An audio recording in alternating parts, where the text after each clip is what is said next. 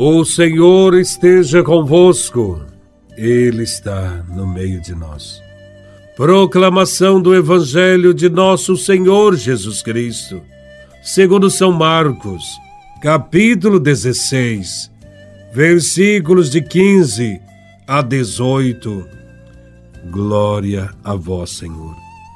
Naquele tempo, Jesus se manifestou aos onze discípulos e disse-lhes: Ide pelo mundo inteiro e anunciai o Evangelho a toda criatura.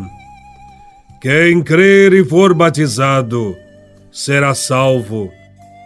Quem não crer será condenado. Os sinais que acompanharão aqueles que crerem serão estes expulsarão demônios em meu nome, falarão novas línguas, se pegarem em serpentes ou beberem algum veneno mortal, não lhes fará mal algum. Quando impuserem as mãos sobre os doentes, eles ficarão curados. Palavra da salvação. Glória a vós, Senhor. O Evangelho apresenta Jesus enviando os discípulos para uma missão. Após voltarem a Galiléia e encontrar Jesus ressuscitado, os discípulos devem começar sua missão, anunciando o Evangelho por todo o mundo, eliminando barreiras geográficas, nacionais e religiosas o campo do Evangelho é a terra inteira. Ninguém está excluído do anúncio da salvação. Afinal, Deus quer que todos os homens se salvem. O resultado desse anúncio é a fé, que leva à salvação. É conhecendo Jesus e sua mensagem que outros podem acreditar e orientar a sua própria vida, inserindo-se pelo batismo na comunidade dos seguidores.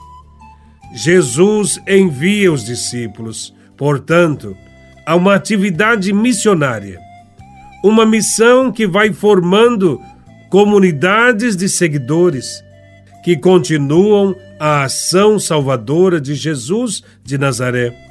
A missão de anunciar o Evangelho é uma proposta para o mundo e não uma imposição que condena.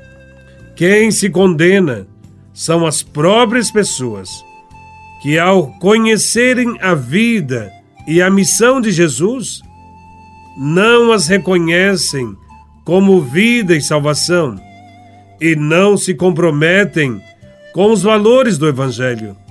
Não crer, portanto, é além de ignorar, se colocar contra. O Evangelho fala também de cinco sinais que acompanharão os que acreditam em Jesus de Nazaré. O primeiro e segundo sinais: expulsar demônios em nome de Jesus e falar novas línguas, indicam que a missão dos discípulos atualiza a missão de Jesus. Quando, pela ação dos discípulos, as pessoas são resgatadas na sua dignidade de filhas e filhos de Deus, quando se expulsa delas tudo que atrapalha a vida, o que aliena, paralisa e impede de agir, então o próprio Jesus está agindo. Também será sinal da ação de Jesus quando as comunidades de todo o mundo se entenderem, mesmo falando idiomas diferentes. O terceiro e quarto sinais: pegar serpentes e beber veneno sem sofrer mal algum, indicam que a missão dos discípulos será acompanhada de desafios e conflitos. Os discípulos sofrerão perigos, oposições investidas perigosas. E lembra que devemos procurar o pão, não pessoas que agem como serpentes. também sofrerão oposição aberta e mortal, com possibilidade até mesmo de envenenamento. Jesus garante aos fiéis que o Pai continuará agindo em favor deles em meio a todos os conflitos. O quinto sinal: cura dos doentes. Por fim, reforça que a ação dos discípulos terá a mesma ação libertadora de Jesus. Assim como Jesus se preocupou e curou os doentes, os seguidores têm a mesma missão de trabalhar para ajudar a todos em sua saúde física e psíquica, agindo sempre a favor de estruturas que favorecem a vida e a dignidade do ser humano.